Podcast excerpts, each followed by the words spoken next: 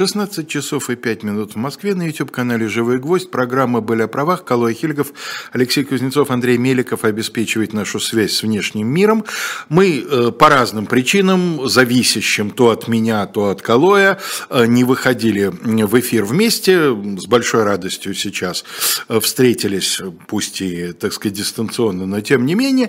И сегодня мы предлагаем, как обычно, как последние уже э, полтора года мы предлагаем э, такую достаточно мелкую нарезку из различного рода юридических новостей, событий и комментариев, но большая часть времени мы планируем уделить различным нововведениям в сфере военного законодательства. Тема была объявлена еще к прошлой передаче, но вот так получилось, что мы не смогли выйти в эфир.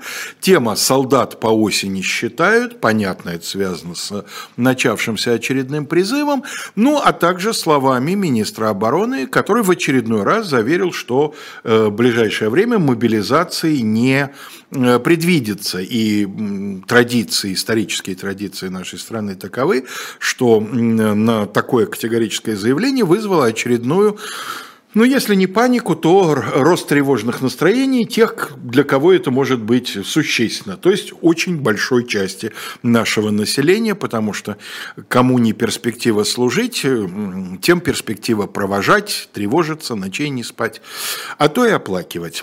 Пожалуйста, Колой, с чего начнем? Да, наверное, э, все-таки при, привыкли люди к тому, что происходит ровно обратное от того, что говорит власть, поэтому... Непонятно совсем, почему привыкли, да, никто вроде не приучал, никто вроде не давал основания, а люди взяли и привыкли. Привыкли, да. Ну, так и есть, Алексей, все правильно. А, объясню, почему, почему вообще я э, решил все-таки сконцентрироваться сегодня на разговоре о военном законодательстве, потому что, во-первых, все, что текущие, там, связанные с налогами или, например, каким-нибудь э, законом о банкротстве, оно есть, если останется время, мы с удовольствием поговорим об этом, но мне кажется, важно сейчас, в э, эпоху войн, по сути своей, да, знать и понимать, э, что нас ждет, потому что по тем законодательным инициативам, которые принимаются, сейчас можно какие-то вещи прогнозировать, предугадывать, не знаю, что угодно. Поэтому я решил сегодня по большей части поговорить именно о э, военном законодательстве. Ну, во-первых, надо начать, с, э, наверное, с тех изменений, которые уже вступили в силу с 1 октября. Я имею в виду изменения, связанные с э, непосредственно срочной службой. Срочная служба у нас, ну, у нас, я напомню, началась, так сказать, так, называемый, так называемый военный призыв, осенний призыв к срочной службе – и э, у нас внесены много разных изменений, которые э, значит, э, вносят, например, большое количество разных штрафов. Штрафов за, например, неявку по повестке без уважительной причины. У нас сейчас предусмотрены штрафы от 10 до 30 тысяч рублей. Всегда хочется спроектировать это на реальный кейс какой-нибудь, и, естественно, здесь все будет решаться в вопросе об уважительной причине. То есть является эта причина уважительной или не является. Кроме того, внесены изменения, предусматривающие штрафы от 15 до 25 тысяч за уклонение от метасвидетельствования либо метаобследования. То есть, если э, срочник э, военнообязанный уклоняется от прохождения медицинского свидетельствования, то за это тоже в том числе предусмотрен штраф. Николай, скажите, а... пожалуйста, к предыдущей вашей фразе, а вот этот самый список уважительных причин, он вообще имеется? Или это каждый раз решают какие-то уполномоченные органы? И если имеется некий список, он один для всех случаев? Или опять же каждой статье, каждому составу свои причины считаются уважительными? Нет, списка как такового уважительных причин нет, он и быть не может, потому что у каждого они свои, и это не может, ну, то есть законодательство не может содержать все уважительные причины. Ну, разумеется, но Тем помните менее... раньше, там, скажем, там телеграмма, заверенная врачом, или там наличие, там, э, ну, да, да, да, да. чего-то да, там, вот, заболевания. Э, да, безусловно, э, перечень уважительных причин, он не закрыт, и это может быть все, что угодно. И в данном случае важно подтвердить, что он не явился, не умышленно уклоняясь от и зная, что он будет призван. а именно по уважительной причине. Это могут быть врачи, это может быть его нахождение в другой стране или там временное нахождение в другом месте. Это может быть, э, например, вот как у нас сегодня случай, э, мои сотрудники мне рассказывали сегодня. История следующая. Человек имеет отсрочку по IT-компании, а там где-то в военкомате засбоило, и у них он в списке не числится э, тех, кто должен получить отсрочку. А он вызван на вторник уже по повестке. И вот мы сейчас пытаемся донести до военкомата все эти подтверждения, что он имеет отсрочку. И э, сейчас отправили телеграмму, что во вторник он не явится, а явится в среду, потому что в среду мы получим все эти документы, подтверждающие это, и, соответственно, это будет уважительной причиной. То есть э, все, что э, показывает добросовестность человека, призывника, а, будет являться уважительной причиной. Скажите, Калай, вы очень удивитесь, если вам вдруг скажут, что раз вызвали на вторник, он обязан был явиться во вторник, а потом уже донести документы, нет? Вот может быть такая степень придирчивости? Может быть, но у нас есть что сказать в ответ, потому что вы знаете, что если человек пришел в военкомат, его могут одним днем сразу призвать и отправить уже в часть или э, на, на подготовку к отправке в часть. И тогда нам уже будет сложнее что-то доказывать. У нас есть другой случай, когда, например, э, ровно так же человек, имеющий отсрочку по IT, э, военкомат посчитал, что эта отсрочка не подходит ему. Из-за чего? Из-за того, что он из одной IT-компании, где он получал в свое время отсрочку, перешел в другую IT-компанию, ровно такие же условия, и попросил отсрочку. И военкомат говорит, нет, раз вы перешли, то отсрочки не полагается, хотя непонятно, какой логикой. А, я вам а, скажу, какой логикой я понимаю эту логику. Военкомат э, экстраполирует ситуацию с людьми, да, которые вузами, получают да. высшее образование, конечно. Да, у них понимаю, сработала но... эта схема. Но а, у них эта схема не сработала, потому что мы оспорили это в суде, и суд признал нашу правоту. Я имел в виду, сейчас... в голове у них сработала да, эта да, схема, да, да, что да. отсрочка может быть дана только один раз, хотя понятно, что здесь логика совершенно разная. Да, да. И э, сейчас э, там, э, решение вступило в силу уже, и мы там пытаемся его вытащить. То есть, если бы он не сходил бы тогда и какую-то уважительную причину предоставил бы военкомату, то я уверен, его бы не привлекли к административной ответственности за неявку по повестке, и он смог бы спокойно дальше уже предоставлять и доказывать свою правоту. Но это как пример. Дальше. Если человек выезжает во время призыва больше, чем на три месяца с места жительства, он должен сообщить об этом военкомат.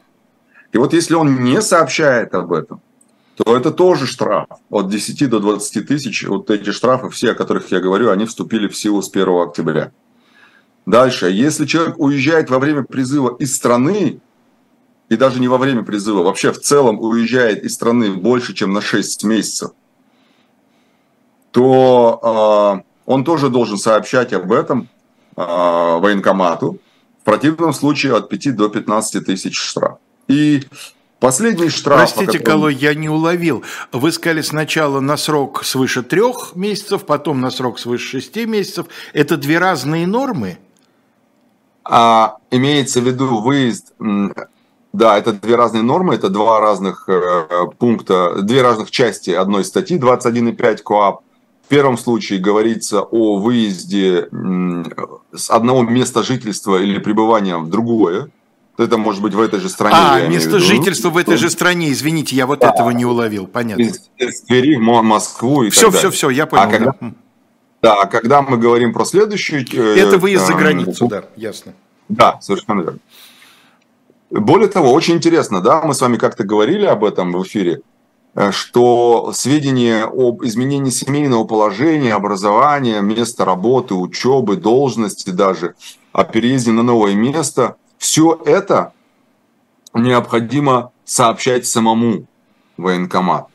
Очень странно, потому что э, то, что декларировалось в так называемом законе о повестках, который принят был в апреле этого года, там все это должно было автоматически где-то подтягиваться отовсюду, чтобы, ну там, не знаю, с вузов, с э, ЗАГСов, с места работы, с там, места регистрации и так далее, это оттуда должно было все подтягиваться, и как бы военкоматы должны были это видеть в онлайн-режиме.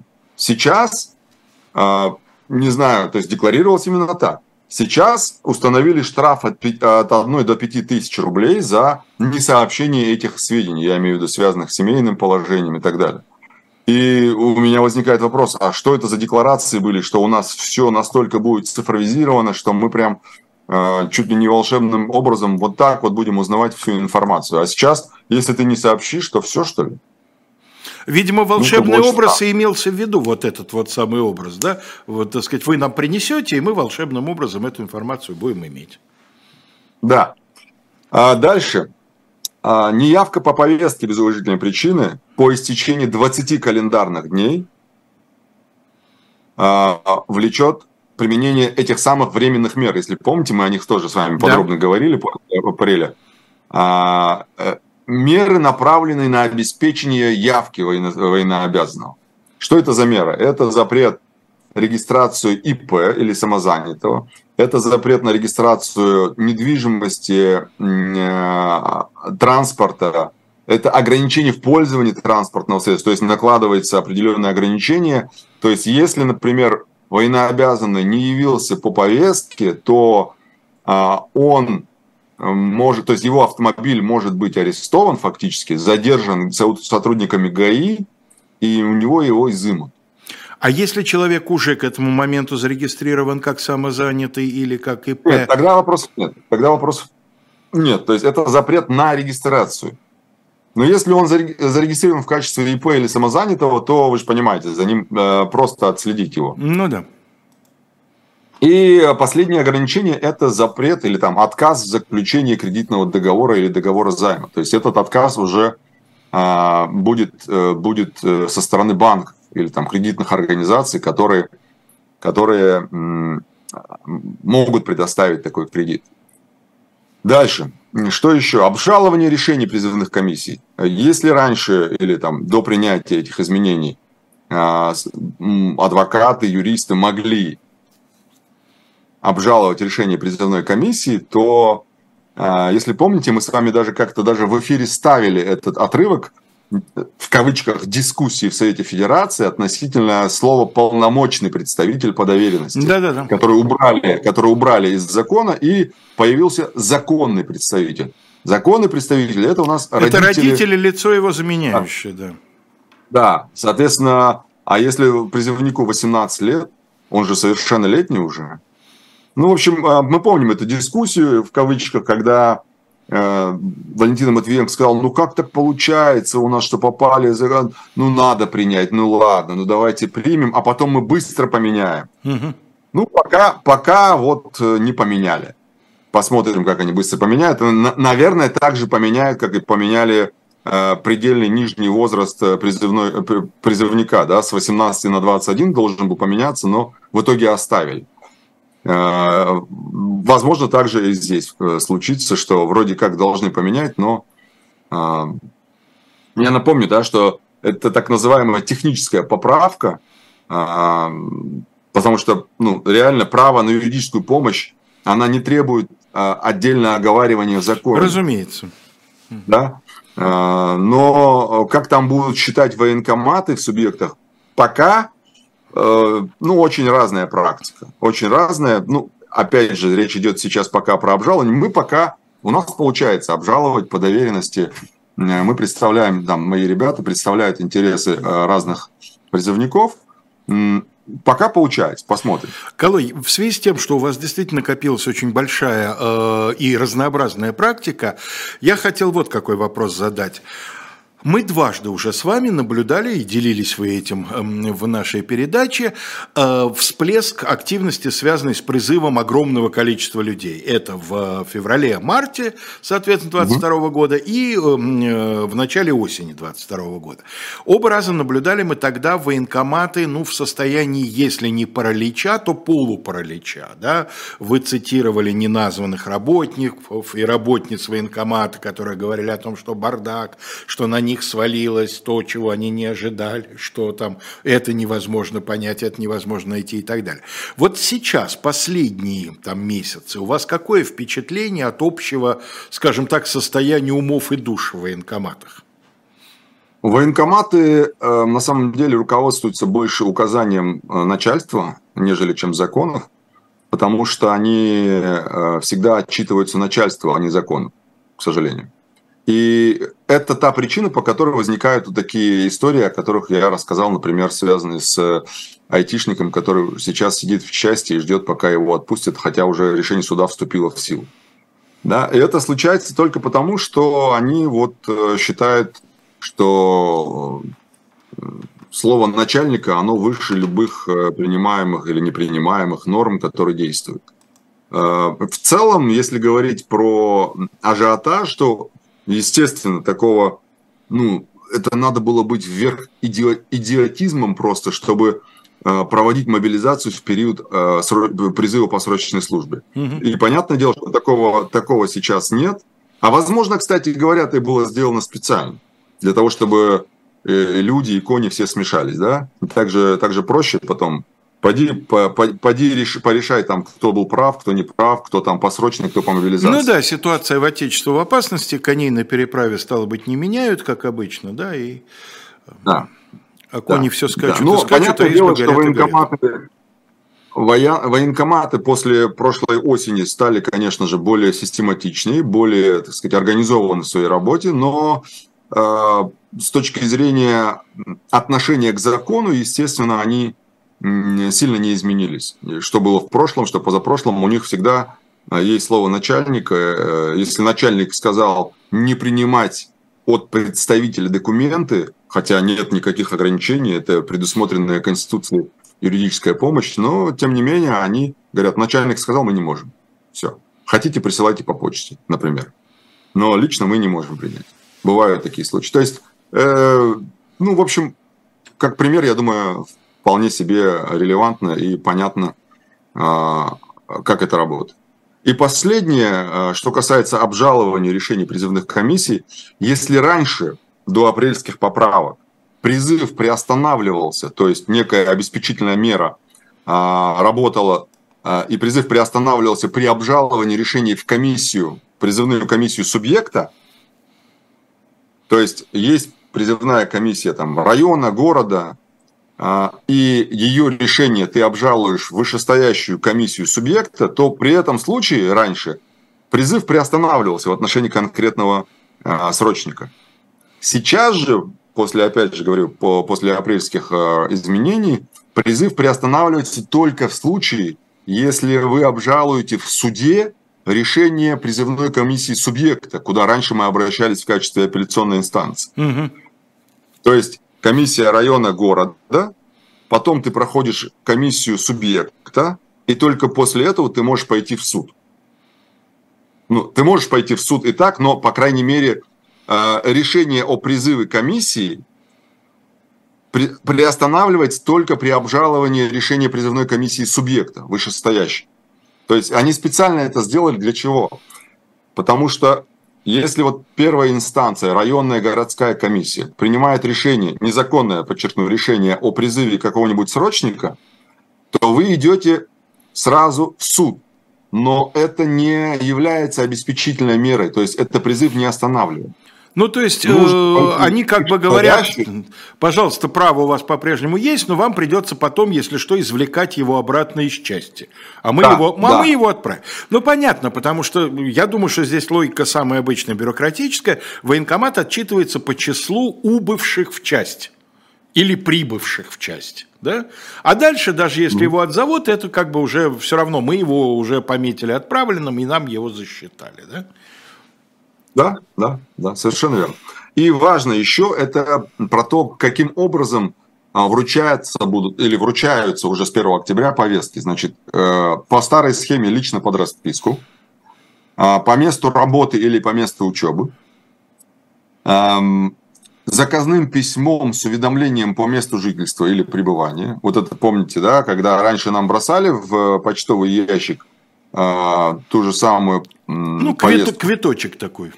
Да, то не, не квиточек, а именно саму повестку мы говорили, что нет, ребята, mm-hmm. нужно лично по списку. А теперь эту повестку просто упакуют в конверт, напишут э, заказное письмо с уведомлением и отправят по месту жительства. И все, ты, считай, получил э, эту повестку. да, а, ну как бы... То есть она в том ну, же почтовом лайф... ящике, просто в конверте. Нет, она же э, все-таки с уведомлением, э, эта повестка. То есть э, человек получает уведомление в почтовый ящик. Ну, по сути своей, да. По сути уведомление своей, же тоже в почтовом ящике. Да, да, да совершенно верно. И э, сейчас, конечно же, будут вопросы о том, а как же насчет направления электронных повесток по... Да, э, конечно. Ну, в электронном виде, да. А, здесь э, Минцифры и Минобороны сказали, что пока электронные повестки невозможно направлять, поскольку нет еще, не создан еще электронный реестр. И угу. его запуск планируется в 2025 году. Ну, обычно, если у нас в стране говорят 2025, это как минимум а, может перейти до начала 2026 года. Примерно так. Ну, хотя здесь очень такой специфический случай, связанный со службой. Может быть, здесь все-таки допинают до 25 года, до конца. Особенно, ну, если, случае... если военкоматы не будут лишних айтишников призывать.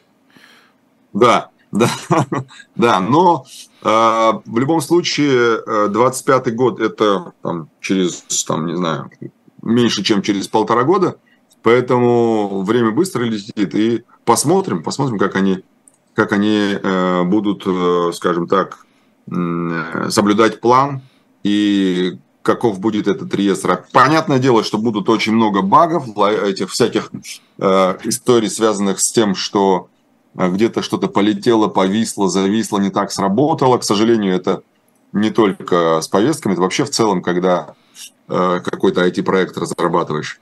Но я бы еще хотел вот о чем поговорить, коротко.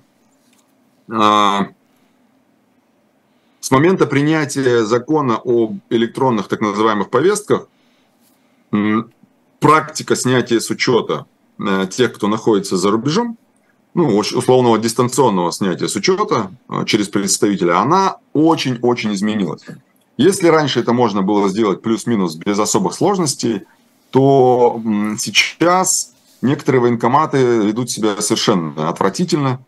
А, они, ну ладно, сейчас призывной период они вообще не снимают. Чтобы вы понимали, они вообще не снимают с учета дистанционно или без самого а, призывника. А, но до начала призыва они, ну, практика была очень разная, потому что все очень зависело от э, человеческого фактора, как человек воспринимает, как он понимает закон – а, как начальник воспринимает такого представителя и так далее. Очень разная практика, особенно, а, особенно в Москве, в Петербурге, в регионах разных мы тоже там помогали людям. И я вам скажу, что практика очень разная. То есть mm-hmm. где-то, например, в Ямало-Ненецком округе мы, или Ненецком, правильно, да, говорить? В Ямало-Ненецком а, обычно говорят, да. Да. Мы сняли с учета человека вообще без проблем. То есть просто доверенность, пошел человек-юрист, э, там человек, ну, понятно, где-то в Дубае, я уже не помню где, потому что много очень людей. Но в целом, э, э, еще раз говорю, очень все субъективно было. Сейчас же вообще нельзя снимать с учета дистанционно без самого человека. У нас был случай, когда человек где-то на юге страны, сейчас не вспомню, то ли то ли в Пятигорске, может быть, в Карачаево-Черкесии, я уже не помню, где. А, то ли в Адыгее, по-моему, в Адыгее, да. А, он через госуслуги направляет, ему говорят, а он в Испании. Он, а, ему говорят, э, приходи сам. Он говорит, сам не могу, вот жену с доверенностью пришлю. Жена приходит, они жене вручают повестку, потому что у жены есть доверенность. То есть у тебя есть полномочия его представлять, значит, ты можешь за него получить повестку. Ну, в общем, определенная логика в этом есть. Ну, поэтому мы говорим, что в доверенности нужно отдельно прописать без права получения каких-либо документов. Интерес, интересно, и... как будут на это реагировать нотариусы. А, нормально реагируют. Нормально, мы делали да? такие да, вполне нормально. Это же, это же, это же все-таки добровольный документ. И ну прописывается да, у там него нет ограничений. Что да, да, совершенно. Колой, тут вот в самом начале передачи, я просто боюсь потерять, был задан вопрос, который, э, ну, не напрямую, но косвенно связан с тем, о чем вы только что говорили. И вот с этим примером, э, который вы привели, Джейн спрашивает, насколько рискованно сейчас приезжать в Россию людям с двойным гражданством? В ее конкретном случае ее интересует гражданство США и России. Знаете ли вы о случаях из-за второго гражданства? Реп, случаях репрессий, да, неприятностей из-за двойного гражданства? Нет, не знаю. Конечно, есть всякие разные проверки, поскольку все-таки второе гражданство недружественной стороны.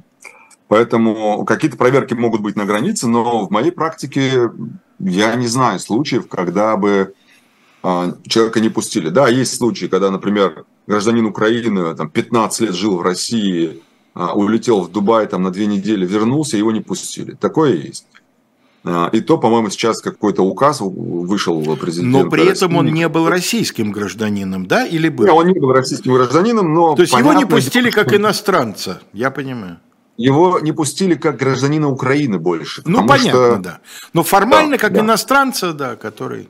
Да, да, да. Ну, а вот то, что касается двух гражданств, то, по крайней мере, я не, не встречал таких случаев, чтобы именно из-за того, что есть второе гражданство, из, из-за этого как-то э, человека э, там, как вы сказали, под репрессией, да? Ну, это вот нет. формулировка, которая содержится в вопросе. Мы тем временем добрались до середины часа, и я хочу сказать, эм, что мы постепенно, ну, довольно быстро, не знаю, Колой, заметили вы или нет, мы становимся, мы, я имею в виду shop.diletant.media, который мы традиционно в середине часа рекламируем, мы становимся не только магазином разнообразной литературы, но и модным домом. Вот, например, мы уже несколько дней анонсируем осеннюю коллекцию «Живого гвоздя», коллекцию футболок, на которой сейчас размещен предзаказ. Э, доставка будет осуществляться после 9 ноября, то есть уже меньше месяца осталось, и вы э, выиграете определенную сумму денег, если э, оплатите значит, это изделие, выбранное вами сейчас, потому что после 9 ноября оно будет стоить, видимо, несколько несколько дороже. Четыре футболки черного цвета с надписями «Хоть ты не будь как эти» изображением котика из того самого котика, которого Бандерас озвучивал. Футболка «Взвейтесь кострами» для постаревших, ну или, скажем так, повзрослевших, аккуратнее скажем, пионеров. Клуб любителей балета с отчетливо изображенной сценой танца маленьких лебедей. И футболка, как вот лично мне больше всего нравится, я своей дочери заказал, у нее сейчас как раз такой философский период жизни, с надписью «Навсегда, всегда заканчивается». Да?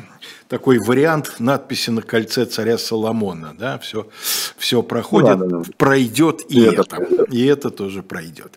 Ну вот, и, все проходит, реклама тоже прошла, возвращаемся к нашим... Да, возвращаемся, продолжаем нашу историю с военной тематикой, потому что на портале правовой информации недавно было опубликовано постановление – согласно которому Роспотребнадзор будет собирать сведения об учащихся, которые необходимы для воинского учета.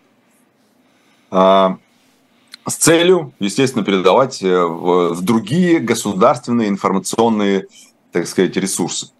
Раньше этим занимались а военкоматы. Вот сколько я в школе работал, не, я помню не, всегда... Не, не, вы не поняли. Не, Алексей, не понял, вы не поняли. Видимо. Здесь вопрос в том, что Роспотребнадзор будет ее не, не только в военкомат передавать, а везде, из тех, во все учреждения, которым она понадобится. Это может быть любое госучреждение, не только военкомат. Больница может понадобиться это. Это может понадобиться э, тому же военкомату, это может понадобиться, не знаю, государственному вузу, тоже может быть. То есть То такое есть, э, информационное крепостное право. Ну, это как бы тяжело назвать крепостным Нет, правом. Нет, ну а цель но... вот этого всего, насколько я понимаю, главное, чтобы облегчить в случае необходимости сыск беглых крестьян. А, более того, смотрите, какая история может быть.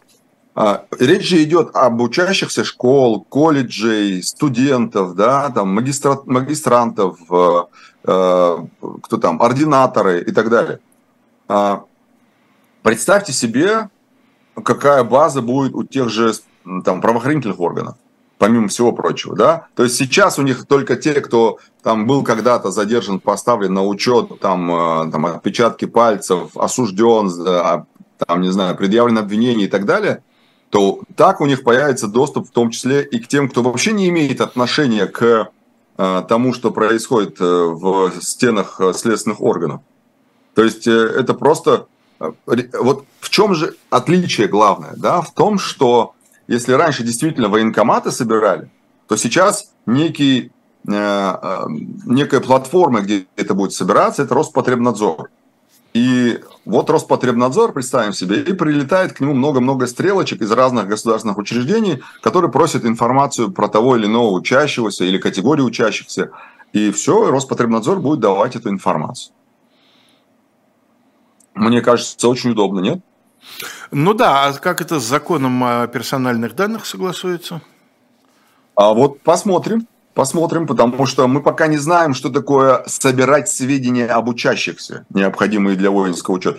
Хотя тут понятно, да, а, тут можно быть э, фамилия, ну, то есть данные э, паспортные все, фамилия, имя, отчество, год рождения, дата рождения, вуз, где обучается, или там школа и так далее, и так далее. То есть достаточный для того, чтобы человека поставить на воинский учет. Это все происходит в контексте того самого апрельского закона об электронных повестках. Это все туда. Угу.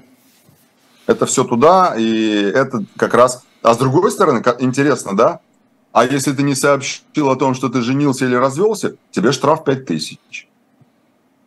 Очень интересно получается. А, что еще из интересного? Слушайте, это еще это... один аргумент противникам разводов, да, вот э, придет к нему жена. А там говорит... только про развод, Алексей, там и про, жен... про, про женитьбу тоже надо сообщать. Да, как все нескладно. Вот если бы только про разводы, представляете, да, говорит, а вот мы не будем разводиться, а иначе придется 5 тысяч платить. Понятно. Да. Ну что, Росгвардия у нас стала как Министерство обороны, я имею в виду с точки зрения того, что имеет возможность э, а, содержать в своем составе добровольческие формирования. Э, помните, да, у нас Минобороны с начала событий эм, февраля 2022 года а, получила возможность иметь в своем составе добровольческие формирования. Теперь у нас и Росгвардия имеет Слушайте, такую... Колой, ну согласитесь, это логично. У Росгвардии уже есть своя авиация, свои танковые войска, там все, да, все есть, но почему не быть еще и добровольческим формированием? Чем действительно Росгвардия отличается от э, вооруженных сил? Ну, ей-богу. Да, или от э, Вагнера, да?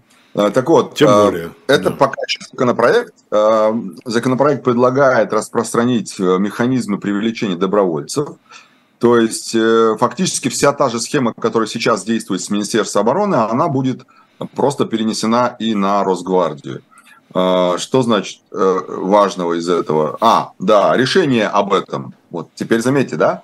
Решение о том, что будут формироваться и создаваться такие добровольческие э, эти самые как их добровольческие формирования, они будут приниматься и создаваться по решению президента, только по решению президента. То есть это некая страховка, да, которая в отличие от, не будем называть, а в отличие от, а, теперь будет под контролем. А, к чему я вообще вспомнил эту новость? Мы с вами очень долго э, и, и, и на разных э, уровнях и площадках дискутируем о и начали наш эфир со слов э, Шойгу о том, что мобилизации не будет. И вот много спорят, а будет мобилизация, а не будет, а надо верить, а не надо верить. На самом деле, а, вот создавая такие добровольческие формирования, мобилизация уже идет, по большому счету. И когда а, Владимир Владимирович Путин говорит, или Шойгу говорит о том, что в России за 23 год 300 тысяч добровольцев подписали контракт, мы же понимаем, что там 300 тысяч добровольцев – это очень много. И вопрос лишь в том, а добровольцы ли они или нет. Ну да. Потому что я знаю очень много случаев, когда, ну, я имею в виду уже, там сказать, а, по своему опыту и своей сфере работы, человека задерживают, ему ставят, говорят, так, либо ты идешь добровольцем, либо мы тебе сейчас предъявляем обвинение, и ты на 7 лет уезжаешь в лагеря. Выбирай. Доброволец? Конечно, формально доброволец.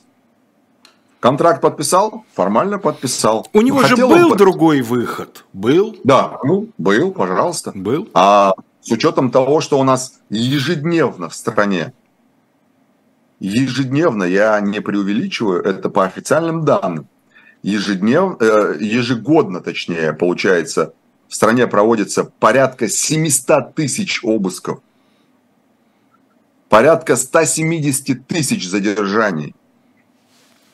Ну, как бы 270 тысяч за год – это вообще ерунда. Казалось бы, да? То есть, вполне себе нормальный механизм. Создаешь э, структуру, куда можно загнать людей, а потом уже со всех участков загоняешь туда людей. Будь то правоохранительные органы, будь то еще какая-то другая структура. Там же можно в тех же срочников. Почему у нас стало срочников больше? У нас подняли призывной период, а, точнее призывной возраст. Да? Еще не стало, но станет. Станет. Так вот, э, чем больше... А, давайте так, скажем так, вернемся. А, у нас с некоторых пор а, срочники тоже имеют право и могут заключить контракт да. Э, да. Соответственно, чем больше срочников, тем больше воронка тех, кто заключит э, контракт с э, Минобороны. Тоже добровольцы, контрактники, конечно. Ну, то есть, э, я к чему? Плюс есть же еще другая история. Это я уже говорю тоже с, из личного опыта.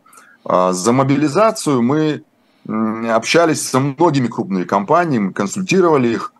И эти же компании нам сейчас говорят, что к нам приходят Просто нам звонят из, из там ближайших военкоматов или там э, военкомата или там какого-то похожего органа и говорят, так, завтра к вам придет два человека, соберите всех своих сотрудников мужского пола, будем, так сказать, э, презентовать им э, контракт с Министерством обороны. Приходят и просто людей тупо склоняют к заключению контракта. Или еще хуже история, когда крупным компаниям говорит, так, с вас, там, не знаю, столько-то контрактников. Все. Они контрактники, и, и там хочешь, не хочешь, там, все.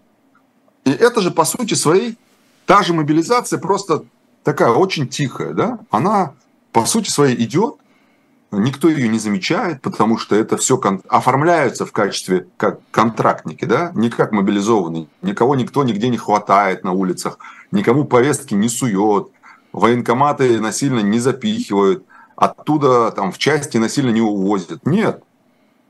Это, было, ну, это была большая глупостью, которую они совершили в прошлом году. Сейчас они научились, они говорят, нет, нам зачем э, портить, так сказать, и так отсутствующий свой рейтинг. Мы пойдем таким путем. И все. И вот сделали такую историю. Но, но, есть же еще и хорошая история из этих самых добровольцев, которые при Росгвардии, например. Им сейчас обеспечили социально-трудовые гарантии, там, э, сохраняются за ними рабочие места, ну и так далее, и так далее. А кроме того, э, ввели сейчас, внесли законопроект о введении уголовной ответственности и административной ответственности за дискредитацию добровольцев, так же, как и военнослужащих. Да? Мы знаем, что дискредитация у нас одна из самых, в кавычках, популярных статей. И ровно такая же история будет и в добровольцах. Мне очень Помните, понравился... Понравилась да, история да, да. пару-тройку дней назад, когда человек вышел, по-моему, с плакатом в поддержку Израиля, если не ошибаюсь, ну вот в текущей ситуации, и был э, оформлен протокол за дискредитацию вооруженных сил Российской Федерации. Ну, я согласен. Но... Нет, в каком-то смысле действия армии обороны Израиля, наверное, являются дискредитацией вооруженных сил Российской Федерации. Но мне кажется, э, для, для суда это все-таки слишком такая метафорическая связь. Ну, это да, это что-то вроде как нет войны и так далее. Да-да-да. А, дальше. Мы сказали про некие такие, скажем так, а, позитивные изменения в законодательство, связанные с добровольцами, но не все так э, хорошо, как хотелось бы этим самым добровольцам, потому что э, правительство одобрило инициативу. Автор этой инициативы, насколько я помню, депутат, известный депутат Картополов, о том, что добровольцев предлагается привлекать к ответственности за э, преступление против военной службы. Колой, Например, э, пока мы слишком далеко не закопались, тут вот спрашивают и спрашивают э, не один человек. Чем доброволец у нас отличается от контрактника? Это, это ведь не одно и то же, да? А, скажем так, а, доброволец – это человек, который сам а, пошел, э, то есть доброволец, он может быть эм, в рамках, то есть в рамках добровольческого образования или там добро, э, добровольческого да, образования военного, да, вооруженного.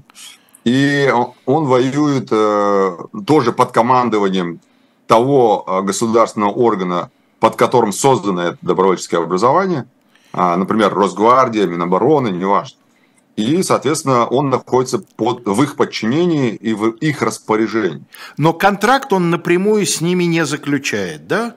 В этом его отличие Здесь, от контрактника. Я понял, да, я понял, а, в чем вопрос. Здесь, mm-hmm. наверное, разница больше, скорее всего, в тех задачах, которые они выполняют. Может быть, да, я допускаю.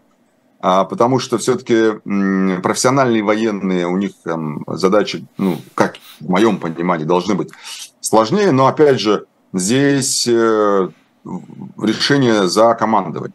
Какие, кто будет выполнять задачи. Так вот. Ну, то есть, вот, например, тероборона, да, это добровольцы? У нас да, в некоторых западных областях создается сила территориальной обороны. Там в Белгородской, в Курской, я да, помню.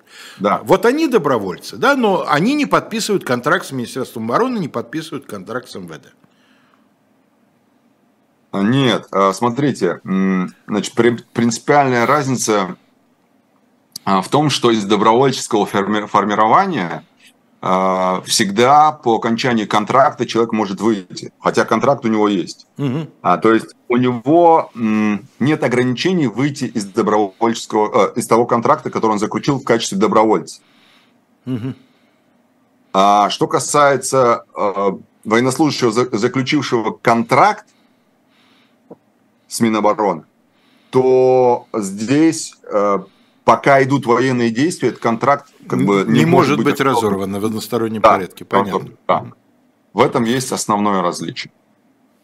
Основное различие. Так вот, э, правительство одобрило инициативу, согласно которой э, вот как раз добровольцев тоже будут привлекать к уголовной ответственности за преступление против военной службы. В частности, речь идет о неисполнении приказа начальника, оскорбление а, военнослужащего, дезертирство, а, нарушение правил несения боевого дежурства, а, по-моему, повреждение и уничтожение военного имущества и добровольная сдача в плен. Вот по этим статьям, ровно как и к военнослужащим, будет приниматься и к добровольцам.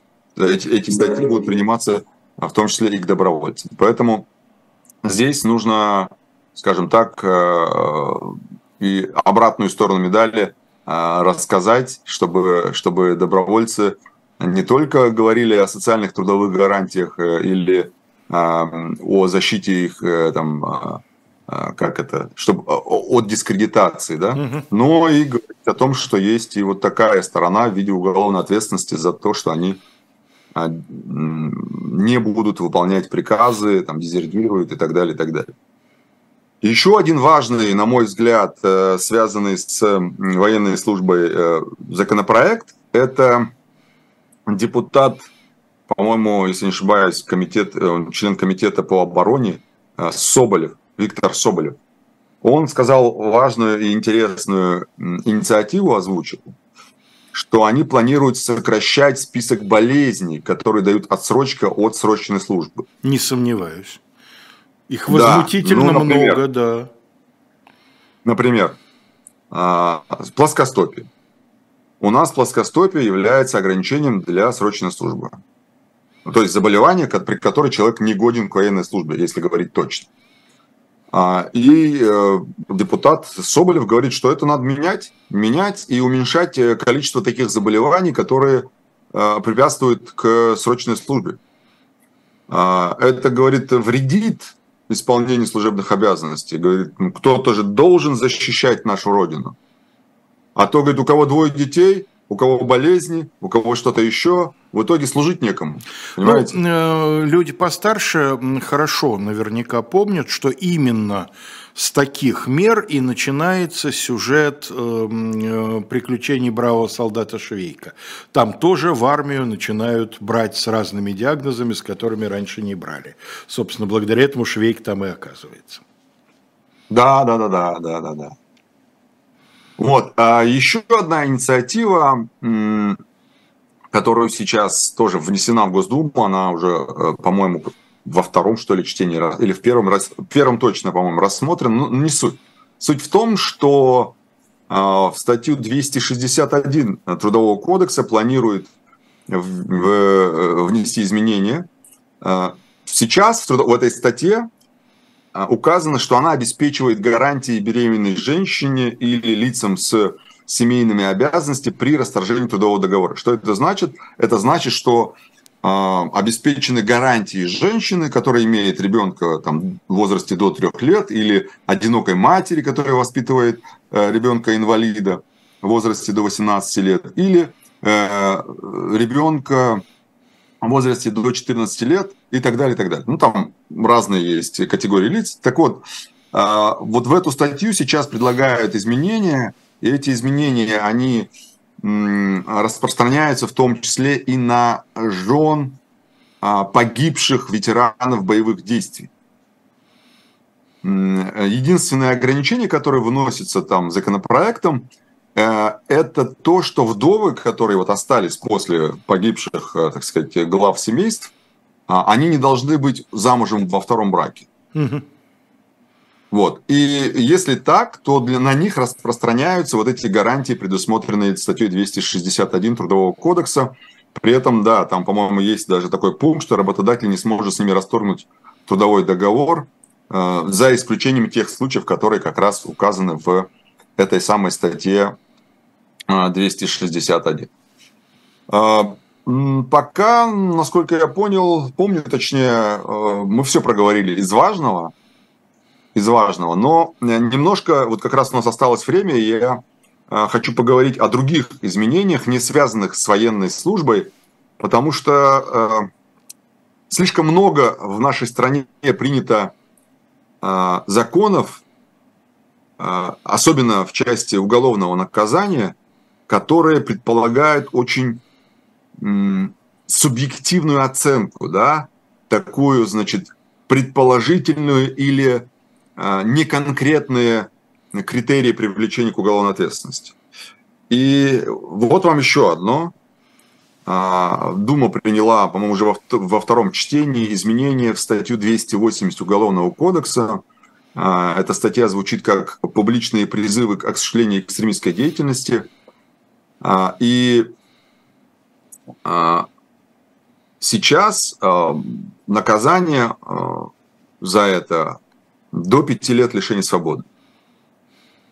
И предлагаются изменения, эм, если мы говорим про публичные призывы к осуществлению экстремистской деятельности, да, статья 280, то сейчас предлагает наказание за пропаганду и оправдание экстремистской деятельности. Это очень эм, такие размазанные термины, которые очень как бы субъективно воспринимается, особенно когда мы речь, речь ведем об оценке через эксперта таких деяний. Ну да. Э, там можно разворачивать куда хочешь вообще. Поэтому здесь, конечно, очень сложно. Но особенно вот послушайте э, про, про формулировки, которые в законопроекте. Что такое публичное оправдание, согласно этому проекту? Да? Это публичное заявление о признании идеологии и практики экстремизма нуждающимся в поддержке и подражании. Вот представьте себе, человек сказал что-то такое или написал где-то что-то такое, что потом вследствие, а впоследствии и эксперт, и суд восприняли как признание идеологии экстремизма правильно. Ну а что Смотрите, далеко за, нас... при, за примерами ходить, Колой? В Новосибирске, по-моему, сегодня, да, арестован э, человек, который да. поставил кнопку ссылки на Facebook. Facebook. Да, но я приведу более, так сказать, приземленный пример, хотя, наверное, это самый приземленный, но смотрите, у нас эм, э, все, что связано с ФБК, признано экстремистским. Угу. Это, кстати говоря, она признана экстремистской в нашей стране, да? Вот если кто-то где-то в соцсетях, не знаю, в чате, где больше двух человек, что-то такое скажет про то, что ФБК все делает правильно, и надо помочь им. Просто слова «надо помочь им». даже без факта самой поддержки. Все, это признание идеологии экстремизма. Это будет публичным оправданием экстремизма. А что касается пропаганды экстремизма, то здесь, ну, очень похоже на пропаганду там того же, чего там у нас было, пропаганда терроризма, да, это распространение материалов, информации, а, направленных, интересно там сказано, направленных на формирование у лица идеологии экстремизма, убежденности в ее правильности, привлекательности и допустимости осуществления экстремистской деятельности. Вот вы, э, не дай бог, репостнули что-нибудь, да, от человека, которого там признали экстремистом, или э, человек, который написал что-то связанное с экстремизмом, то все, а, это будет распространение материалов, которые направлены на формирование его лица и дел. Это просто, Алексей, это просто непаханное поле работы. Понимаете? Это мало того, что там запретили деятельность конкретных лиц, так сейчас запрещает не то чтобы там их деятельность, какое-либо упоминание о них вообще где-либо, понимаете? Вот представьте ситуацию, что у нас где-нибудь на сайте Эхо а, висит статья, там, не знаю, Жданова, который говорит, что ФБК это вообще класс, молодцы. В отношении Жданова и так там куча дел. Угу. Плюс еще одно будет. Но важно, что в отношении эхо будет дело о пропаганде экстремизма. Понимаете? Понимаю. Это, ну, это вычищение информационного пространства. И когда этот закон примут, он вступит в законную силу, ну тогда я думаю, что э, у следователей и у адвокатов, поверьте мне, э, работы будет очень много. Очень много, потому что это уже новый, новый этап, когда государство говорит, ты не только мы, мы не только запретим деятельность конкретных лиц, мы запретим еще вам упоминать об этой деятельности в каком-либо формате. Неважно, вы считаете это правильным, либо вы распространяете эти материалы, и то, и другое будет вам по пять лет. Вот э, человек с запоминающимся ником Остап Бендер спрашивает, а если я с портретом Путина выйду на площадь, меня заметут? Я скажу так, как держать будете? Портрет Путина угу. ведь еще важно, как держать. Вы можете так с ним выйти на площадь, что не просто заметут. Ну, не хочу вас пугать. Да, да, да. А, и, и знаете, больше всего обидно, больше всего обидно, что вот эту всю, с позволения сказать, инициативу одобрил очень большой профессионал в уголовном праве и процессе.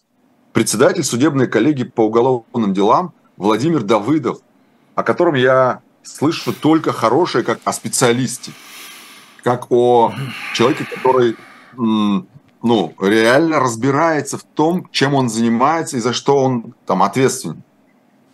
Но он говорит, нормально. Что, формулировки нормальные. А, Буквы так и вообще все, все из алфавита. А практика да? тоже будет хорошая, я уверен. Так что одобрям, сказал Владимир Давыдов. Ой. И, значит, дал свое заключение на этот счет. Поэтому, если есть заключение Верховного суда, есть, так сказать, э, правительство не против, депутаты, естественно, будут только за. Да, это, конечно, не самая важная сторона нашего, нашей нынешней жизни, но сколько же некрологов было испорчено за это время. Это была программа «Были о правах». Мы с Калоем надеемся, что после вот этих вот нескольких сбоев мы опять выйдем на прежний ритм, да, и ничто нам не будет мешать. В ближайшее время на канале «Живой гвоздь» программа «Слух и эхо». Сегодня там знатный иноагент Виталий Демарский отвечает на ваши вопросы. После 18 мы с Сергеем Бунтманом приглашаем вас на канал «Дилетант».